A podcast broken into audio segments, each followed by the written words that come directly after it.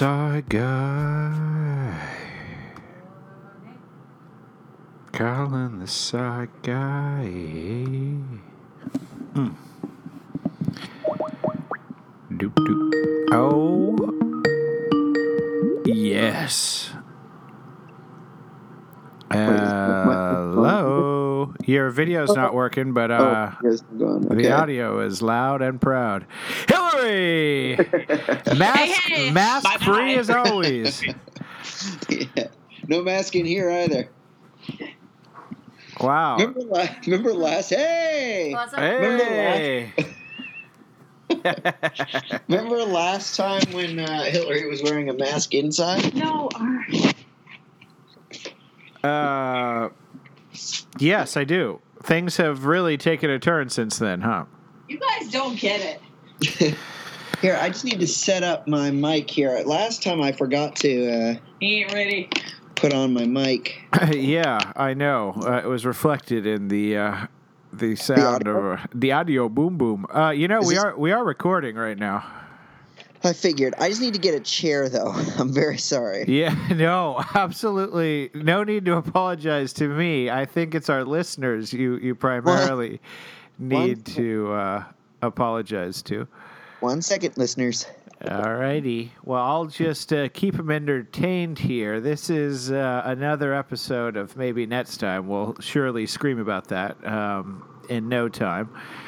Uh, it is our weekly podcast about all things Brooklyn Nets, Nets Nation. That's the line I usually usually use. Uh, it's getting lonely here on the old microphone. Um, we are here, Simon, as we are each and every unrelenting week. Is that not Yes. correct? That is correct. That's true. to bring you, our beloved listeners, another episode of mm, maybe Maybe Next next, time. we Well, are. I know you, you, you, you can't see what I'm seeing, listeners, uh, but it is a true sight to behold, Simon. Uh, what's happening in that room over there? Oh well, a total. I was not ready. Uh, when you called, uh, clearly I'm a little discombobulated. Uh, I'm not sure if I need to get headphones, but um, Can you hear me? Oh, I can hear you, but I'm not sure. Yeah, I mean, y- what's- right, right, right, and it, it probably also has a deleterious effect on your audio too, because it the mic is going to pick up my sounds unless you have me on the. Oh, okay. Hang on On one the- second. Me just me just get that ready here. This will be mostly a you show. Right, right, right. No problem whatsoever. So the nice thing about this weekend for NBA fans, as you presumably are uh, listeners, is that um, they're playing horse on the old TV. Of course. Uh, and I- don't know, uh, Simon. Who do you have your money on this weekend in the horse horse matchups? You got your headphones going there? I don't. Um, Chris Paul, uh, Trae Young, Chauncey Billups, Paul P- Oh, sure. Paul Pierce, Okay. uh, a couple WNBA players who I'm not familiar with. Um, yeah, I of the names I just gave you, Simon. No net. I think that it's No it's net, Safe sure. to say. Uh, who who are you, who are you rooting for?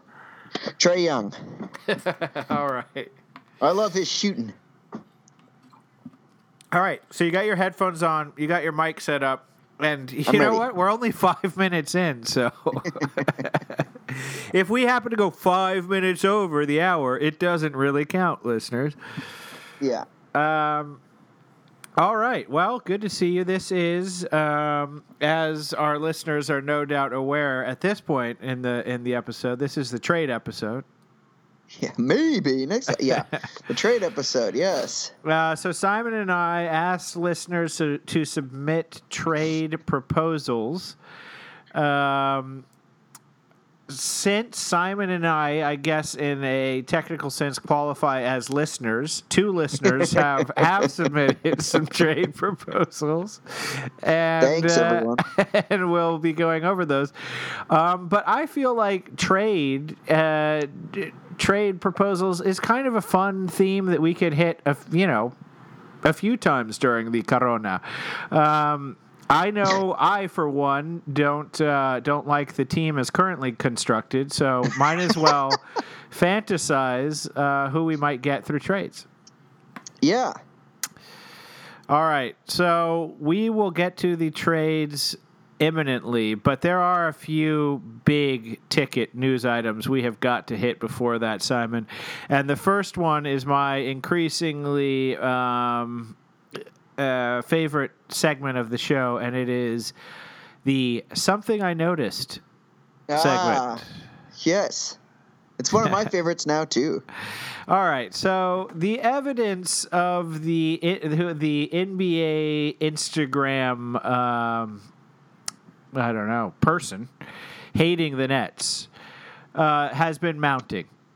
Whoever is running the NBA's IG has a grudge against the, the Nets. They they began with a a Kyrie Irving montage that included no clips of him playing with the Nets. Uh, the next week featured Ben Simmons going off against, you guessed it, the Brooklyn Nets. And this week, Simon, this week they posted a, so- a story about Andre Jump- Drummond in this 2K tournament Okay. absolutely humiliating Boogie Cousins in round one. He beat him 101 to 49, more than doubled Boogie Cousins' points. Andre Wow. Andre Drummond chose as his team the team that got 101 points, the Los Angeles Lakers.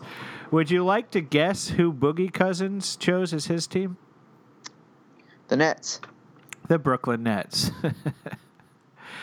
so I don't know what what at this point what would this guy have to do to convince you that he's not uh that he doesn't have a vendetta against the Brooklyn Nets?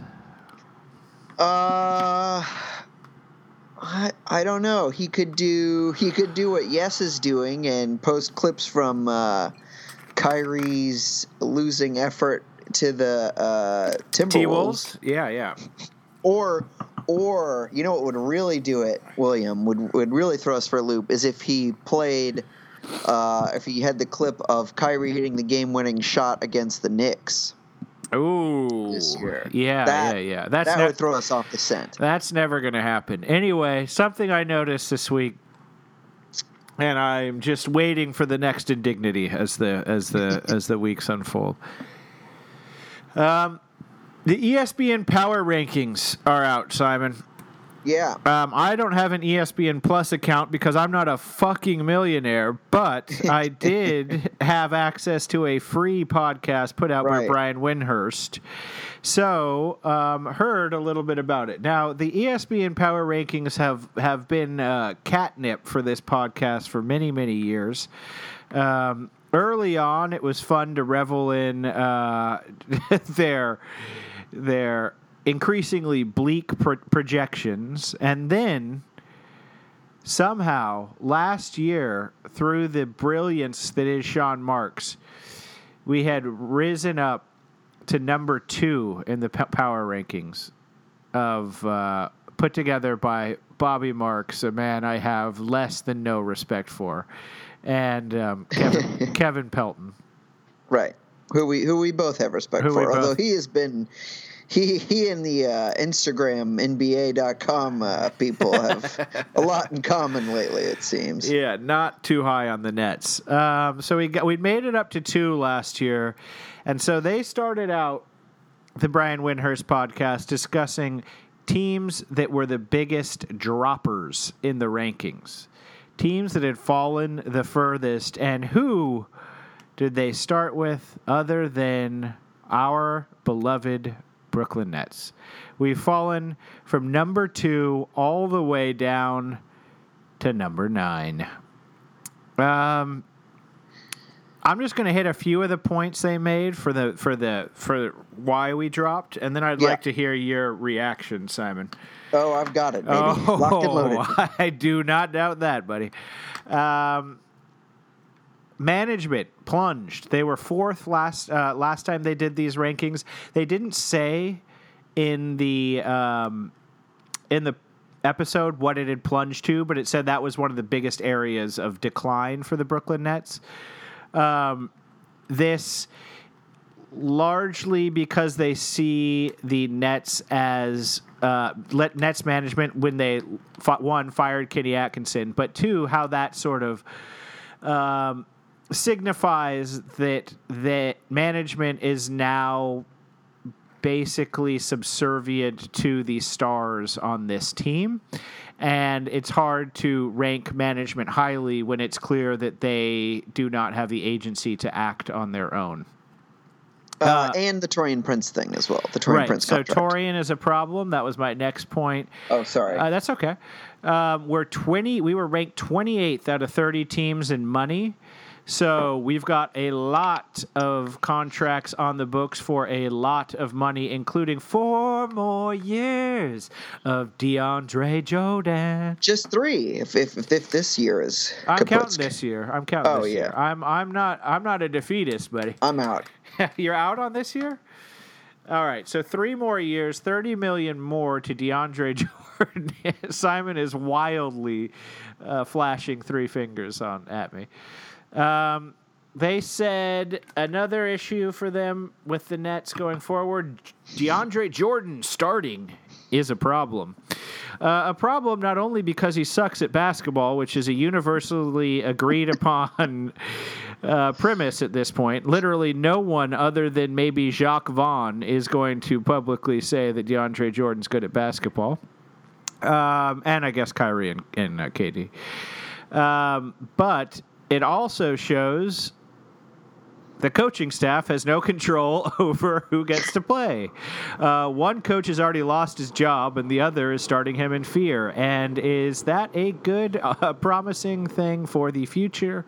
Um, according to these power rankings, no, it was not. Uh, final two things, Simon. Tim Bontemps thinks nine is way too high for the Nets. They don't have a coach. The injury risks are obvious. They have almost no money. They're going to be way over the tax. He thinks you have to be uh, sort of delusionally high on Kevin Durant returning at near full full um, capacity for them to warrant a ninth ranking. And then Windhorst kills them for the man I perpetually kill us for now, DeAndre Jordan, um, and the way that they have bent over for him. So, Simon, what are your takes? Uh, okay, so first of all, here here's a what I'm sure in Nets Nation is a somewhat controversial uh, take. I am pretty much fine with being nine. I mean, I I don't like I don't know. I just have no. Full disclosure, I've never cheered for an NBA team that has won the championship, so I don't. You know, basically, like better than two thirds of the NBA is I don't know. To me, not something to sneeze at. So if it is actually nine, then you know I'm I'm pretty fine with that. Uh, two is um, I think that I'm a little bit annoyed at the premise that because your stars are calling a lot of the shots, um, remains to be seen if it's all of them, but certainly they are exerting big time influence. Um, because for two reasons. One, on that same hoop collective uh, podcast, at least Brian Windhorst and I feel like others have been like, and you gotta, you know, make sure everything's, you know, of course it's it's um, malpractice to not make sure Kevin Durant is fine with everything, and you gotta keep Kevin Durant happy, and you gotta do the. So then saying all of that and being like, and everyone sort of like acknowledges stars you have to keep happy because there's only a very select number of them that can influence um, you know basketball so much um, and how well your team plays.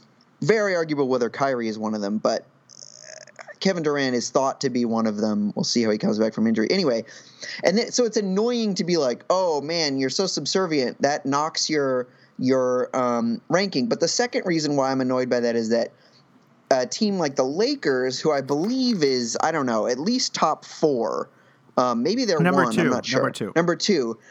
Do, does anyone think that the Lakers are are talking to LeBron James and saying like, "Hey, well, this was good. I'm just you were spitballing here, but ultimately it's whatever I say goes." Like, obviously that's not the case.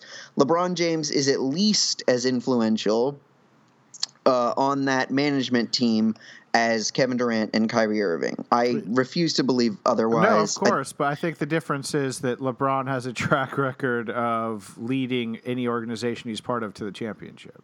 but that's not management. That that so uh, to me it's it's ridiculous to say i- you, you, if the ranking was which star who controls your front office is better at controlling your front Oh, sorry, office. sorry. They didn't rank. They didn't rank uh, uh, Los Angeles's management number two, but they are ranked number two. Yeah, I I, have think no they idea what have them really high. I think they were talking about how that was one of the scores that went up because they had a a, ba- a relatively bad score last year because it was after, you know, because LeBron. Mm-hmm. it was a shit was show the- and Magic Johnson right? and yeah, yeah, I- I- exactly, and now they're much higher. But it's just a matter of what LeBron wanting um, is has worked out this time, right? I mean, him Wow, wanting wow, them to wow. to throw uh, This all of is this picks at Fitz here. Simon. Simon is Nets Daily paying you? Well, no, I mean, eh, but it, it's it's ridiculous to say to to me to say that you shouldn't listen to your star and that that dings you your management score when It's a component of it. It's a component of it. Not Right. not having a coach, I think, is a big part of this as well. right. Um, And they And have one. They have a guy who would have ended in the top five um, if you were doing uh, Coach of the Year voting. Frank Vogel would have been a top five candidate for that. We, um, I don't think Jacque Vaughn is getting the vote this year. I mean, he did win. He did beat the Lakers with them in Right, his second outing. exactly. So exactly with with their vaunted uh, management team. uh, just an incredible job managing, guys. Just you're doing stuff that the Nets could only dream of, doing exactly what the Nets are doing. Anyway, so moving on. Um, the the other thing that I I mean I agree completely that the Taurean Prince signing is certainly in retrospect definitely, but even at the time you know, it's risky to give a guy that much money um, when he's never actually played for you. Um, and that's what the Nets did. Uh, they took a risk. It, at least as of now, uh, has backfired. Um, and, uh, you know, I, I do think it's fair to wonder what, um, what this team will look like, but it's weird that it goes from two to nine based on this year in terms of like if, if you say if you thought last year that they were the, the second best team or you know I had the chance to be for the next three years the the second best team in the league. What exactly has changed on the court that makes you doubt that? Because i i you know the same guy kevin pelton um, last year before the season started said "Uh, the nets even if kyrie irving is healthy are probably going to win you know, they, they, they're going to win the same amount, right? So now Kyrie Irving was not healthy at all, pretty much, only played 20 games, and the Nets were on pace to be six games worse. Um, so th- than what Kevin Pelton wanted. So to me, uh, that does not does not um, qu- does not account for a two to nine drop when, Yeah. when you're basically whole treading water in basically the way that the same guy who did the rankings thought you were going to. So a couple things on that. One, uh, Tim Bontemps mentioned uh, that he thought it was always preposterous that they had ever been ranked as high as two, and I think Kevin Pelton conceded that that was that was an overly optimistic ranking for them last year. Um, but it's also supposed to be three years into the future. That's what the power rankings are are supposed to capture. Um, not the next year, but over the next three years. Um, and so theoretically, at the beginning of last season, you're getting at least two years, um, two of those three years with Durant. Again, that's the same now, but you have also one fewer year of, of a potential Kyrie Irving being a part of it. So that could have played into it. But I think I think I think it's safe to say that um, if you genuinely believe they were the second ranked second at the beginning of the season, it would be a huge. Uh, it would be hard to explain why you would then drop them to ninth, but um, I think we could both concede that they should never have been ranked two. Sure. I think that's fair. And Again, I'm I'm the one sitting at nine, being like, okay, well, that's probably the best the Nets could ever hope for. I agree. I think I think nine is is overrating them significantly. Oh Uh, yeah, I don't. Yeah, I don't know about that. And I, I, I also found just as a brief aside, I found uh, Tim Bontemps' whole thing about how the Sixers, who I, he covers and is basically a homer for them, as like you know, oh my god, so obviously so much better than the Nets. I, I, I mean, I don't know. I mean, I they. I think they're obviously significantly better than us. Um, but Simon, how does it make you feel to any time the Nets are mentioned? Uh, whoever's talking about the net shit on DeAndre Jordan. Well, you know, the one reprieve from that is, uh, other than Nets Daily, is um, the New York Post's Brian Lewis. He seems to be a real believer um, in in uh, DeAndre. Like he, he's constantly talking about all the you know things that you know be, being tough inside, getting rebounds, being being a better force than than uh, Jarrett. Um, and uh, oh, you know who else? Steve Lichtenstein at times has tweeted things like, "Man, I don't want to see Jarrett out there. Like, I don't have any faith in him getting the rebound and crunch time, et cetera, et cetera." So there's a little bit within the Nets world, anyway, of of positive DeAndre coverage. Right. And it's universal outside of a Nets bubble, universal condemnation of DeAndre Jordan's role on this team and ability to play basketball. Yeah, pr- pretty much. Okay. so, speaking of a guy who can't really play basketball, but whose opinion I um, am interested in quite a bit more than I am in, say, DeAndre Jordan's, Jared Dudley. Uh, have you? Do you have any idea what I'm talking about right now? His his comments about KD and Kyrie. Um, so he gave a very long interview about uh, to the Athletic about all uh, a lot of things, but he talked a, a bit about the Nets, and in particular, I was I wanted to bring up what he said about Kenny Atkinson. Did you read this or hear about this? Just that he said that they didn't come for him, that KD and Kyrie didn't sign up because they wanted to play with Kenny Atkinson or something like that. Um, yeah, that is that is one of the things. But there's a longer quote that I I kind of wanted to read from the article that I think is just to get back onto the maybe this will be the final one conversation about Kenny Atkinson as a coach. But do you mind if I read a, a somewhat sure. long quote? I, I I doubt you've read it. I didn't read the um, Nets Daily ripoff of this article, so I I don't know if it was mentioned in it. But this is the part I found most compelling. And this is sort of Jared Dudley on why he thinks Kenny Atkinson's a good coach. So he said, I didn't like the stigma for him as, oh, he can only be a development coach. I've been with Doc Rivers, I've been with Larry Brown, I've been with Frank Vogel, and I've been with a lot of young coaches, and I've seen Kenny Atkinson. Kenny Atkinson can coach LeBron James. Kenny Atkinson can coach Kevin Durant. He knows basketball. Yes, he does analytics, but he's a player's coach. He's also someone that I respect, holds you accountable. Hey, D'Lo, that's a terrible last shot. Spencer, what's up with the mood swings? Jared, I need more from you.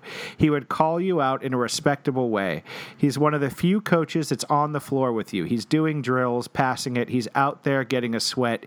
You knew he loved hoops. So that's Jared Dudley on Kenny Atkinson and trying to dispel this notion that he's uh, just a development guy, can't actually um, hang as a coach of stars uh, in the league. Um, and you know, Jared Dudley is respected as a, as a very candid guy, a guy who will give you honest, um, honest answers in a in a league that is mostly filled with you know PR puff. Um, and I just thought it was, uh, you know, I thought it. This was a, a, a really wide-ranging interview where mostly folk. It was done by a Lakers beat writer, so it was mostly about like this season, how disappointed he is that they're not, they might not have a chance to go for the championship. What happened in China at the beginning of the season, but just this mention of Kenny Atkinson, and he went off, and this is maybe like the longest part, of, turned into the longest part of the interview, and I don't think it was even, you know, really meant to take up any amount of space. But he really went out of his way to praise Kenny Atkinson as a guy right up there with coaches like Doc Rivers, Frank Vogel, Larry Brown, some of the best coaches in the league. Um, and and you know explicitly said he's a guy who could coach LeBron James. He could coach a Kevin Durant. Um, not to not to open up old wounds, but uh, I don't know what what's your what's your reaction to that? Uh, yeah, I don't know. It's it's somewhat surprising. I mean, I I I think that Kenny always deserved a chance um, to do it, but I think both you and I, and, and I do think he he deserves the chance to coach stars. But um, I don't know. I mean, I, I, I feel like a part of being it's very hard to coach um, stars the way that you coach everyone else, right? And I, I, think I think one of the things that came through in the um, the athletic article about Kenny's firing was that for all of us, sort of, you know. Um, um our sort of cynicism around Nets culture and all, all of that, Kenny seems to really have believed it, right? He he talked about, you know, being direct and honest with all of his players and you know he seemed to to follow the ethos that um, you know the same way Sean Marks said you know Tim Duncan when I was with the Spurs was treated the same way that I was when I was on the team and was just you know basically a bench warmer so I hear Jared Dudley saying that, and I appreciate that. Um, but I, I guess it, it's unfortunate, and I don't agree with Kyrie Irving, especially Kyrie Irving being able to dictate after playing 20 games and winning eight.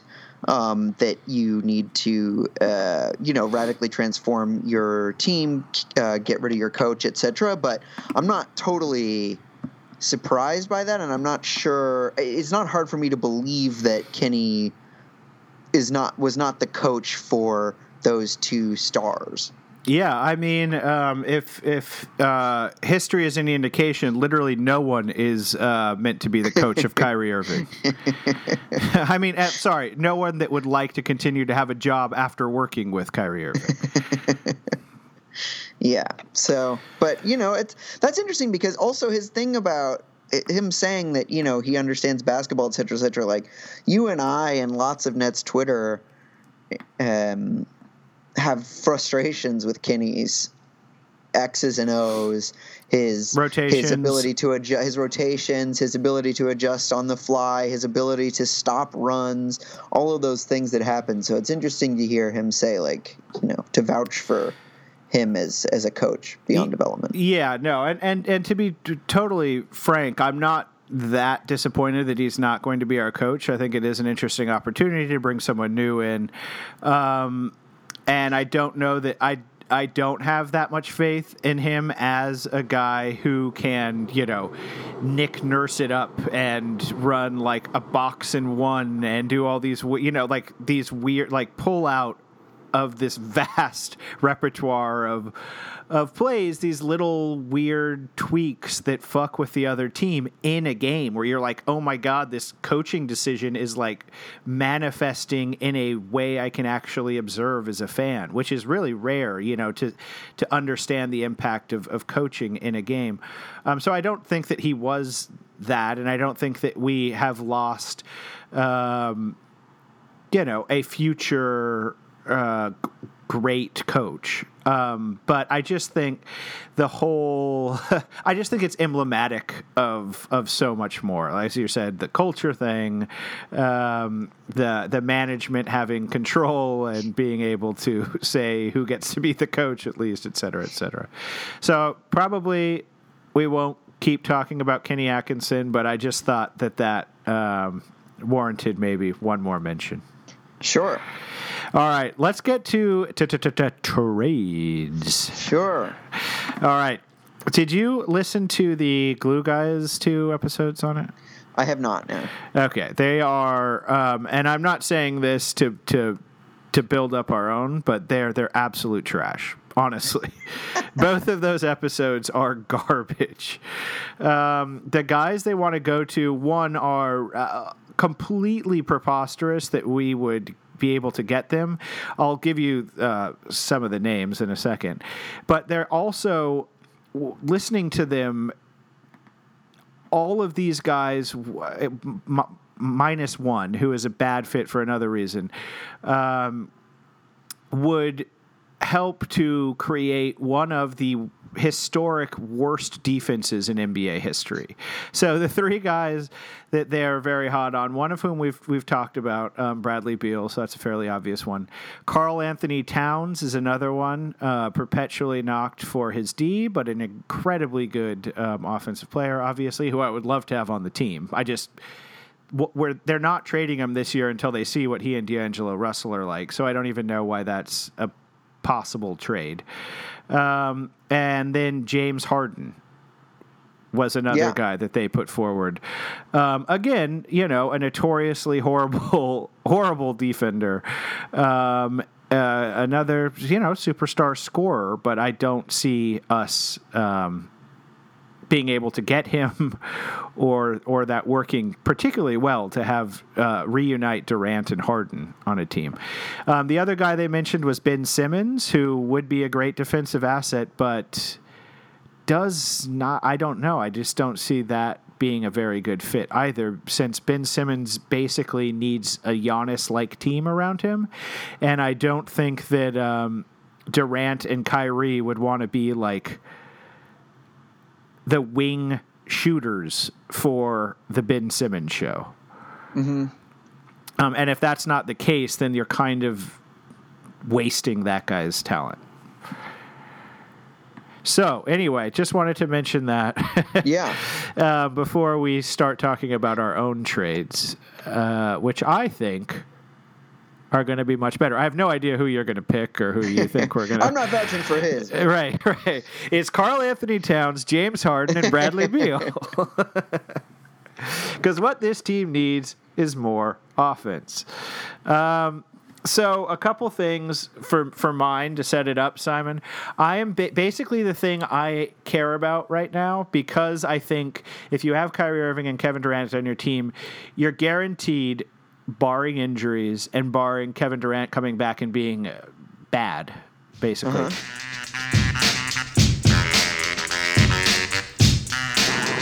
Okay.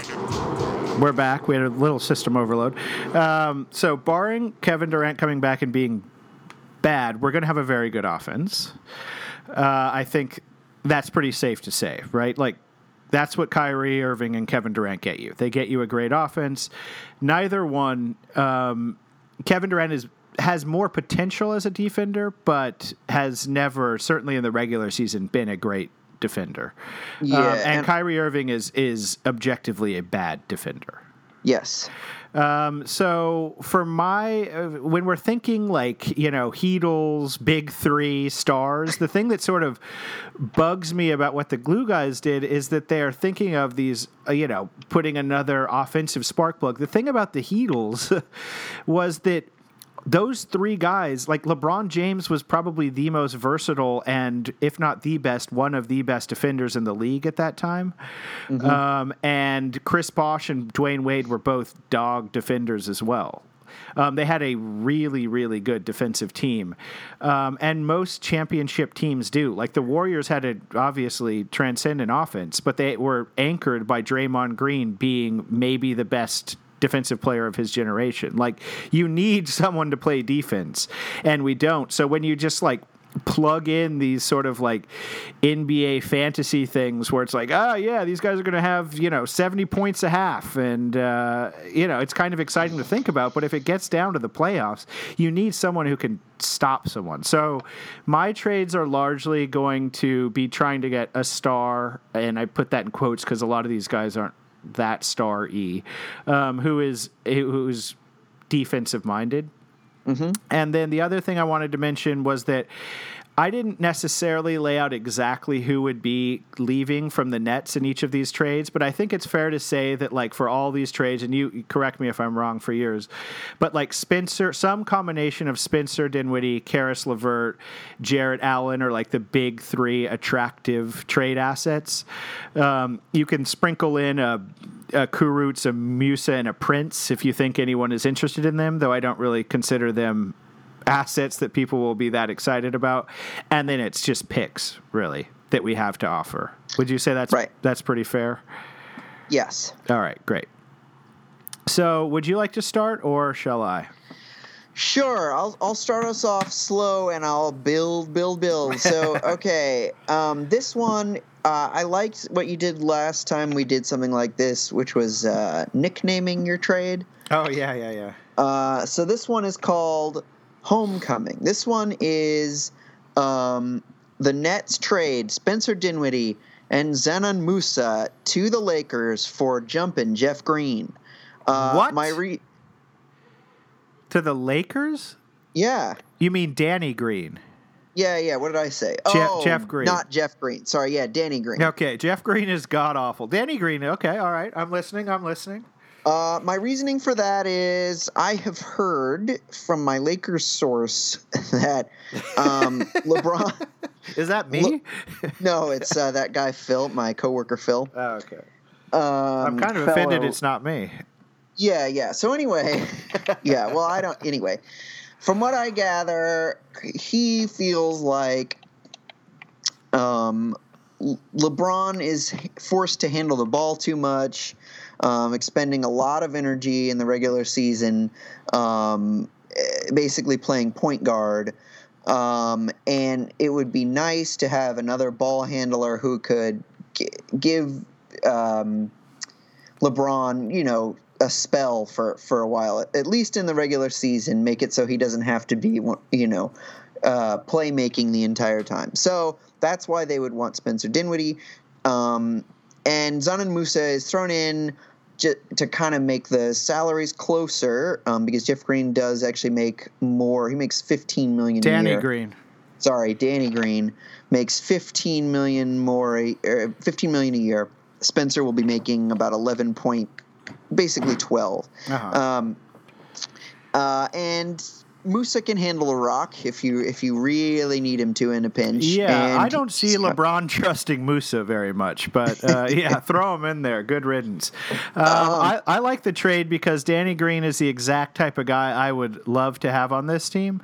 Right. Um, in that we need a a truly dogged defender out there, and that's what he does. I mean, you look at his box score on any given night; it's like two to five points. Oftentimes, he's Right. not a he's not a, obviously a, a huge asset on the on the offensive end, but he is a threat to shoot. People respect his shot, so he is sort of the the quintessential three and D banger. I think, I think. Um, that is sort of undervaluing Spencer Dinwiddie a little bit, but um, I'd like that nonetheless. Yeah, I think um I think we we yeah three three and D wings are what we need probably the most. I I would argue, and I know Danny Green is a good you know a good plus minus guy, and uh, yeah I, I I think we could probably get more perhaps for for Spencer, but Danny Green is like a legit starter. Yeah, for sure. Whereas Spencer is maybe.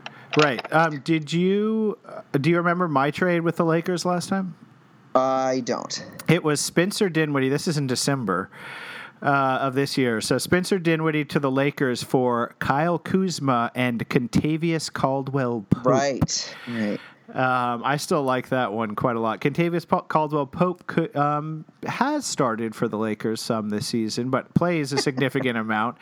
Decent shooter, decent offensively. The Nets are interested in him, and he's a good defender, good-ish defender, wing defender. Um, and then you know uh, Kuzma, he was taken with our pick. Let's uh, let's bring him back. Sure. All right, my first trade, Simon, is uh, the title for it is "We Need to Talk to the Magic." so there, Okay. are, there are two players that I would like to go after on the Magic, and um, I would love to do a package for them, but I don't know that we would have enough to get both of them. So the one that I would I would most want to get is 2611 22 year old Jonathan Isaac. Uh, he, he only averaged 12 points and seven rebounds. Uh, not bad for a guy who's its third year in the league. Um, he but he averaged a gaudy 2.4 blocks and 1.6 steals per game. He shot 33% from three, um, and is widely regarded as one of the elite young defensive players in the NBA. Um, has the switch ability to guard on the wing or down low. Uh, and I think could even potentially, if he bulked up a little bit, he's pretty skinny, be like a stretch five type for the Nets. Okay. Um, so I think him, and then of course I'm going to go back to this guy that we've talked about many times, Aaron Gordon. So Aaron Gordon had a down year, which I think would make him more gettable than ever, but he still averaged uh, just shy of 15 points, over seven rebounds. His shooting from three was down to 31 percent, but he is six foot eight. He can play the four and he is also a really, really good defender. And a lot of people think that if he were to adopt, like Zach Lowe has said this a few times, that if he were to just sort of accept that he is not going to be like the the offensive focus of a team and really focus on the defense that he has like the instincts and the body to be a Draymond Green level defender in the NBA. Um, so I would love to go after both of those guys. I think it would be pretty hard um, to offer a package that would entice them to essentially gut the future of their team. Those are like the two most exciting young players on their team. But um, you know, any combination of Spencer, Caris, Jarrett, and First would be good for me. I think a Spencer and like a Jarrett for Jonathan Isaac too would be because I know they desperately need a point guard in in Orlando. What about Fultz? I thought he was uh, coming back or whatever. I mean, he's not very good. Yeah, he's. I mean, he's coming back and that he was able to play, but yeah, no, I don't think anyone is um, imagining he's going to set the world on fire. Okay. Okay. Yeah. Do you like either of those guys? Yeah, yeah. Um, I would love to have uh, either one of them. I yeah, yeah.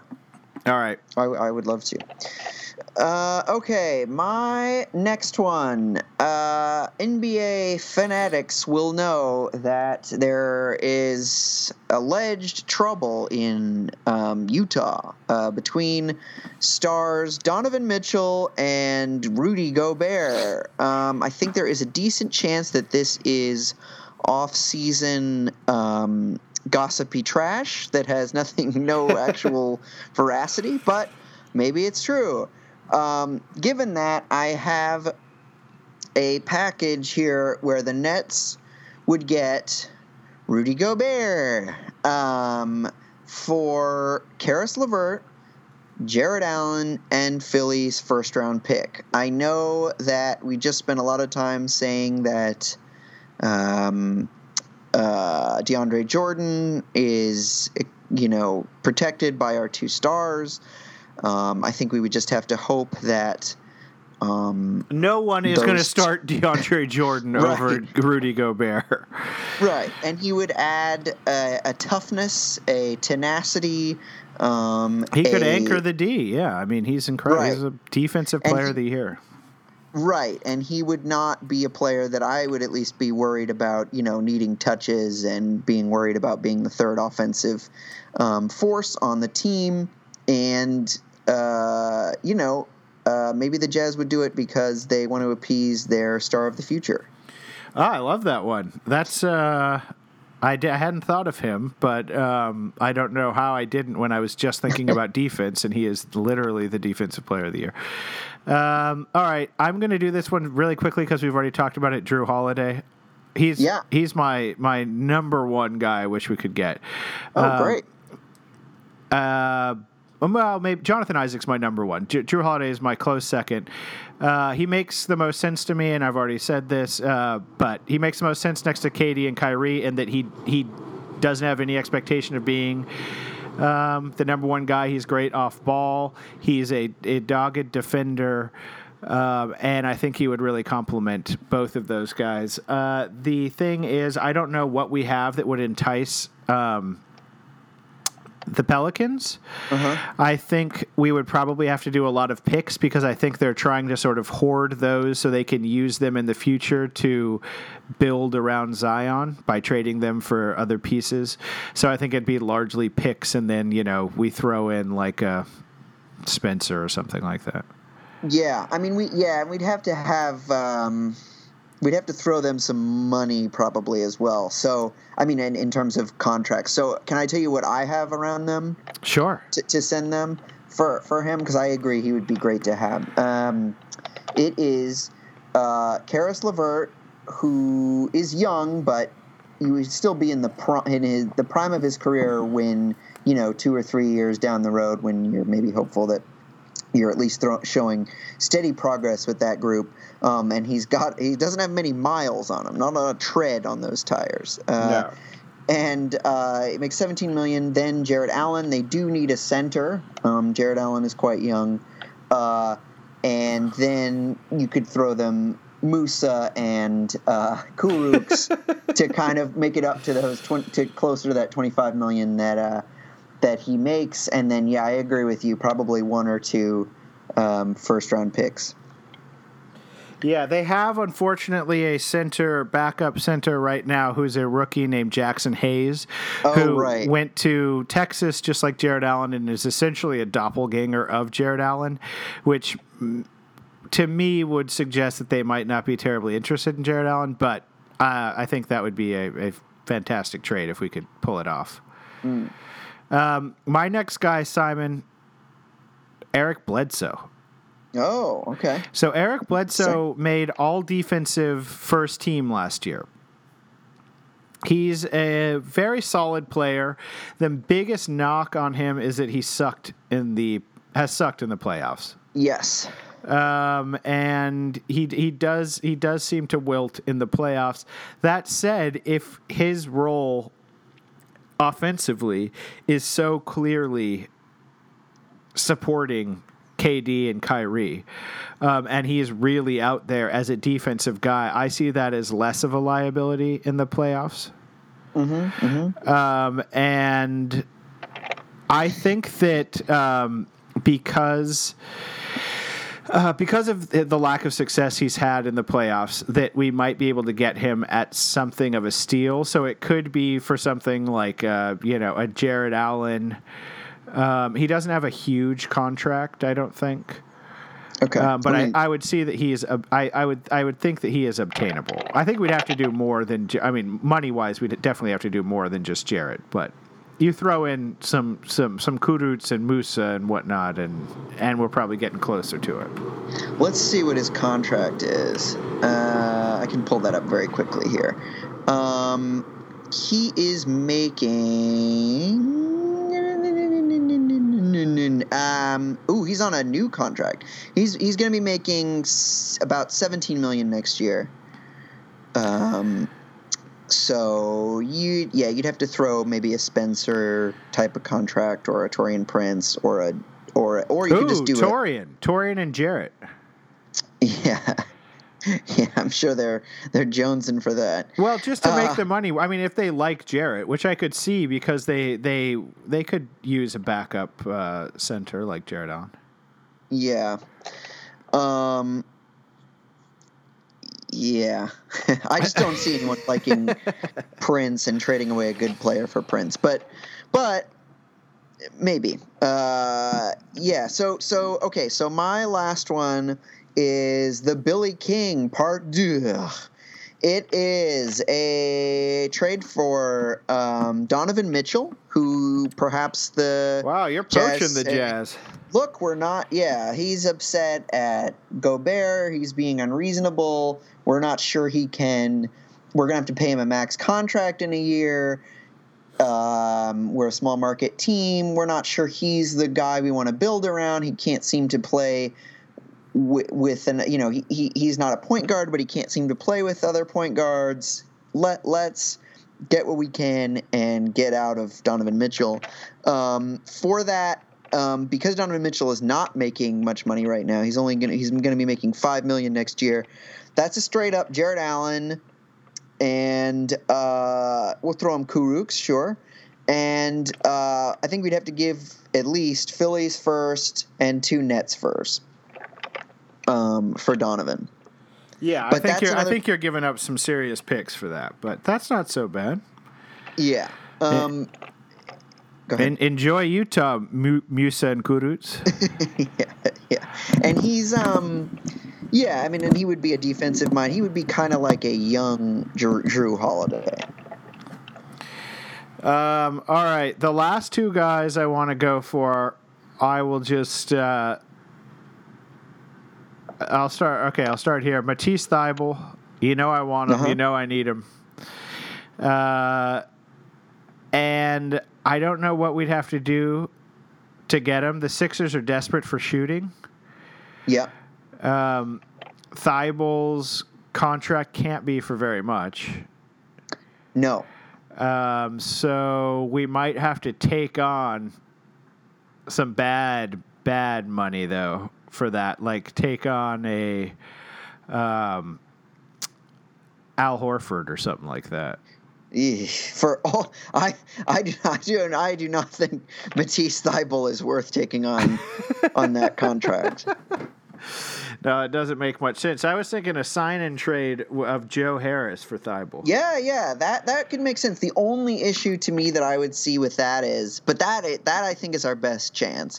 Um, the only issue is that probably Joe Harris is gonna be able to sign for for quite a you know a decent like we've talked about maybe around 14 16 million and the Sixers are one of those teams that they talked about on that show who are just in a crushingly b- bad salary cap situation. All right. Um, but yeah, I agree. We should we if we could figure out a way to get him, that's the type of player that we we should definitely get. All right. Well, last one, and this is really just a, what I would call the homage to Simon trade. It's uh, Uh-huh. Marcus Smart.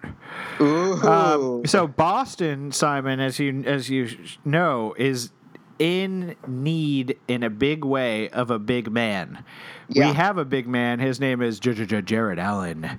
yeah. Um, we, you know, we get exciting. We we throw in a little kudos for him. Danny Ainge has seen seen what he's capable of and believes in him.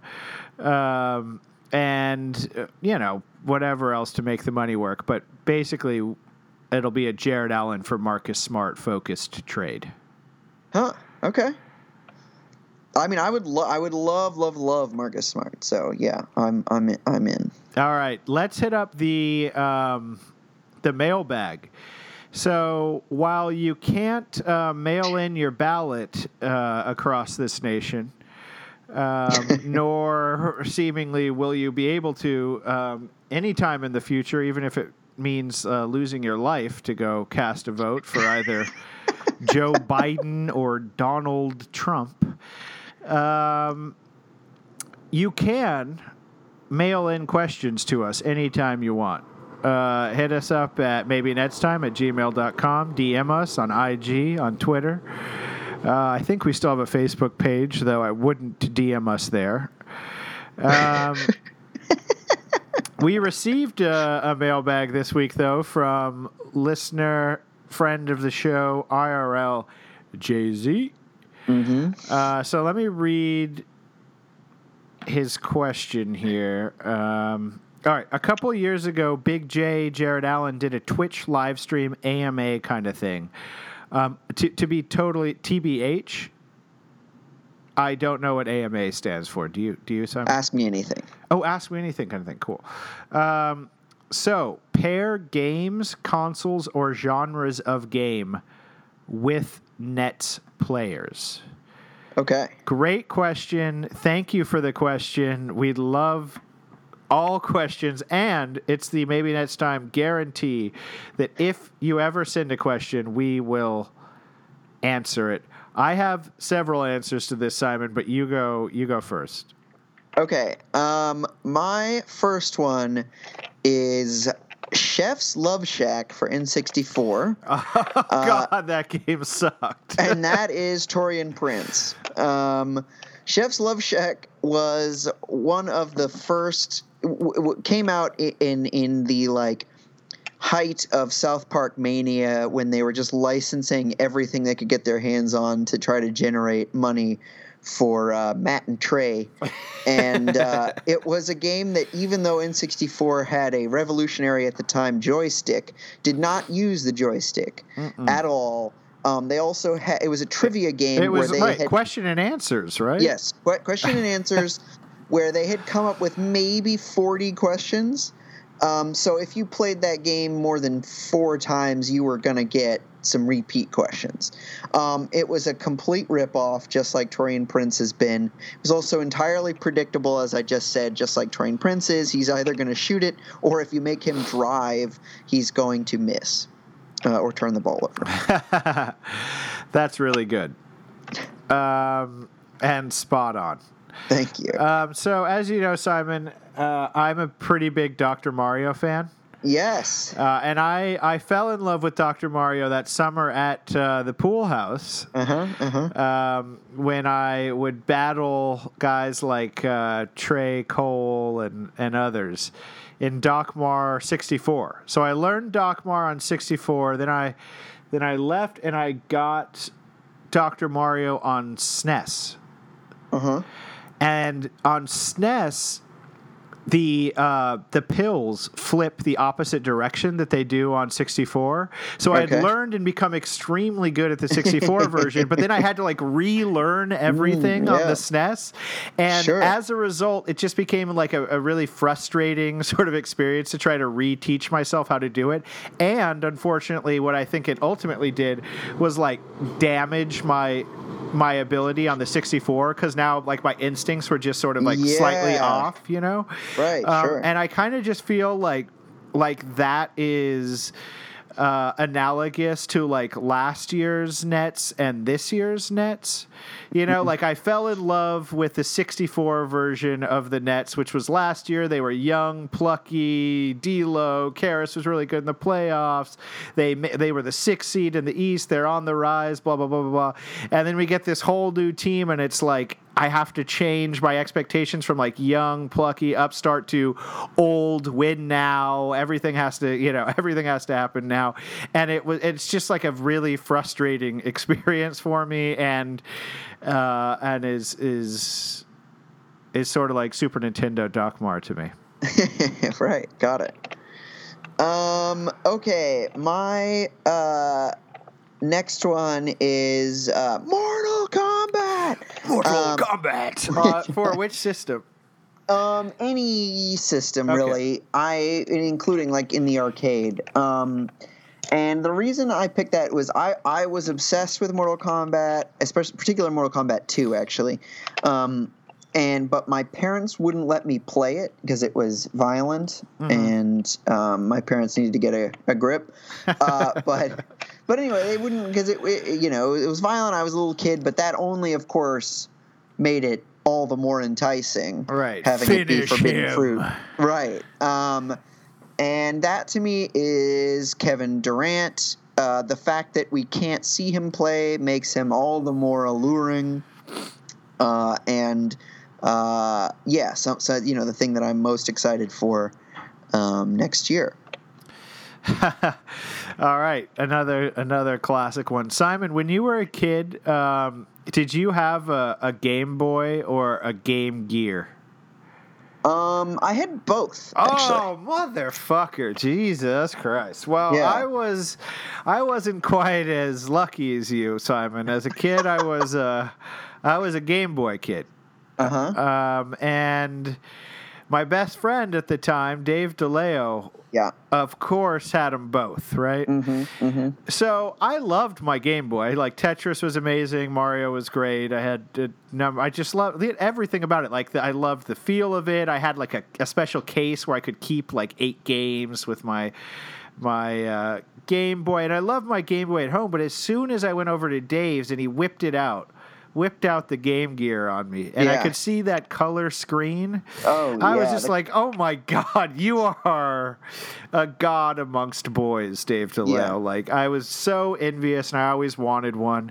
Um, and I just feel l- right now, like to me, that the um, like at home, I'm still I, I'm I'm a I'm a I'm a big big Nets fan. You know, I got my little little case where I love them, and I, I play my little black and white screen and like the Nets.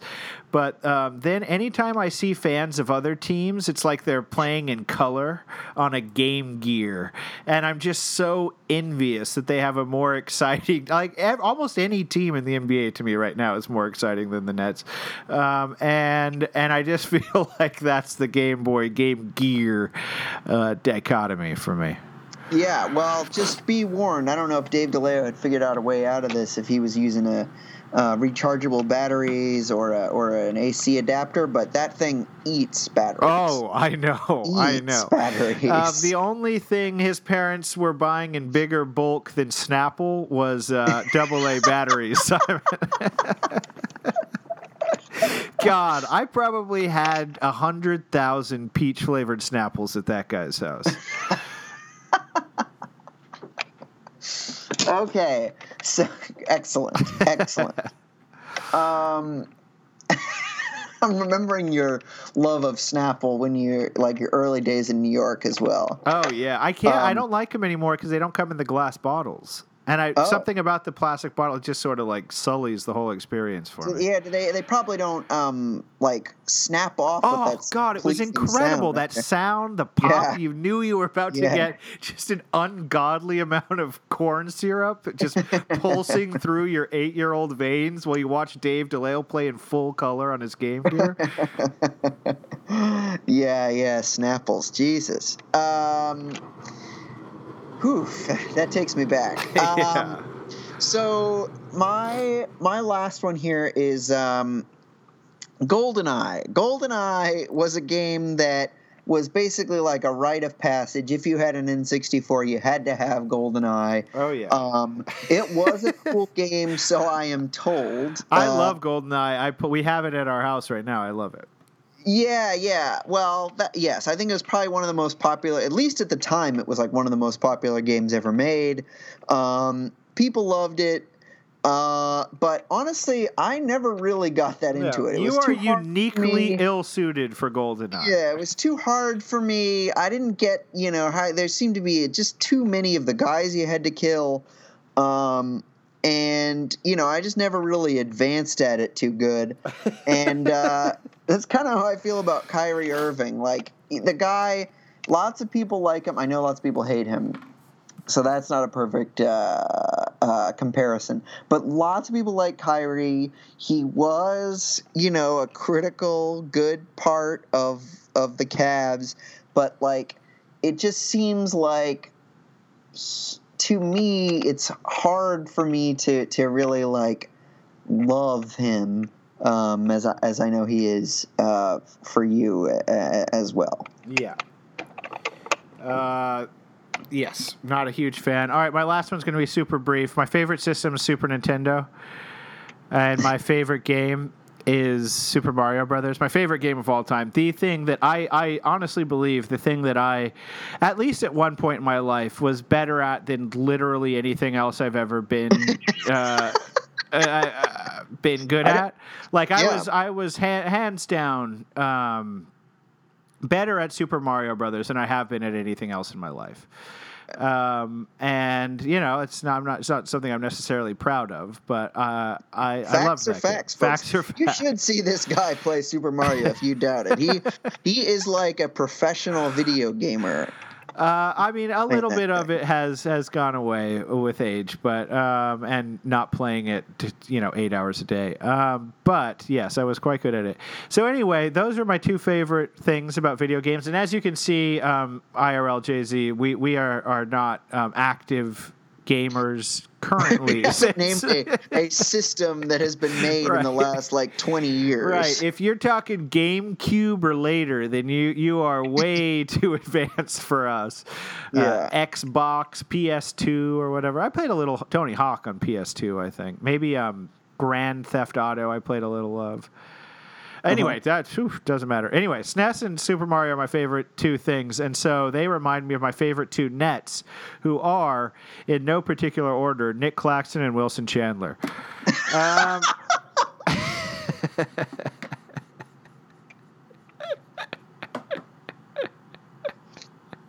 I don't understand why Wilson Chandler.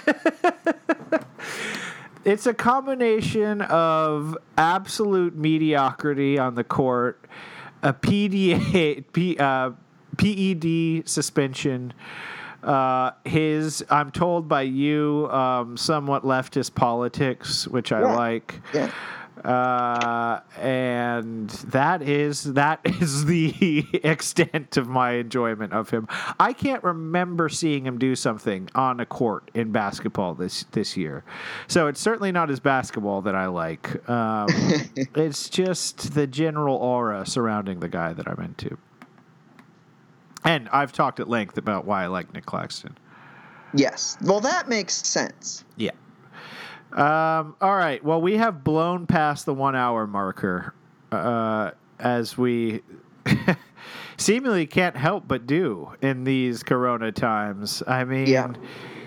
I think, like most people, we are starved for conversation, for mm-hmm. connection. Mm-hmm. Yes. Um, and this, I guess, is where we're getting it. Yeah, Even, it's where we've got to get it. It's where we've got to get it. Um, all right. Simon, as always, it's been a pleasure. Uh, should people, I don't know, do you think they should rate us or not? Yes, they should. the answer is yes, big time yes. With all the free time you may or may not have, unless you're an essential worker and your days are full of heroic work. Um, and in which case, still review us. still, hey, throw a five star in there. Take a break. Got a tremendous amount to worry about, but one thing you don't need to worry about is how many how many stars to rate us. Five.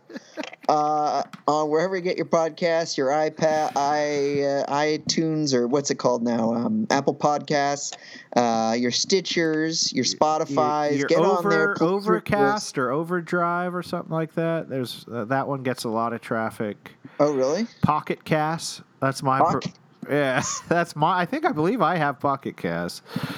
Uh, you can go straight to Anchor. They'll shoot you everywhere we are. See if there's one you like that you'd like to discover, perhaps through Anchor. Mm-hmm. Um, oh, also, if you are someone you love, works at or knows someone who works at uh, Bud Light Lime, we would love to be in touch. We are looking for sponsorship in all the wrong places, uh, and we we could sure use your help on that one. All right, Simon, let's wrap this one up, and we'll go ahead and uh, see, see ya, next time. I was tired of my lady. We'd been together too long, like a worn-out recording of a favorite song. So while she lay there sleeping, I read the paper in bed and in the personal columns there was this letter I read.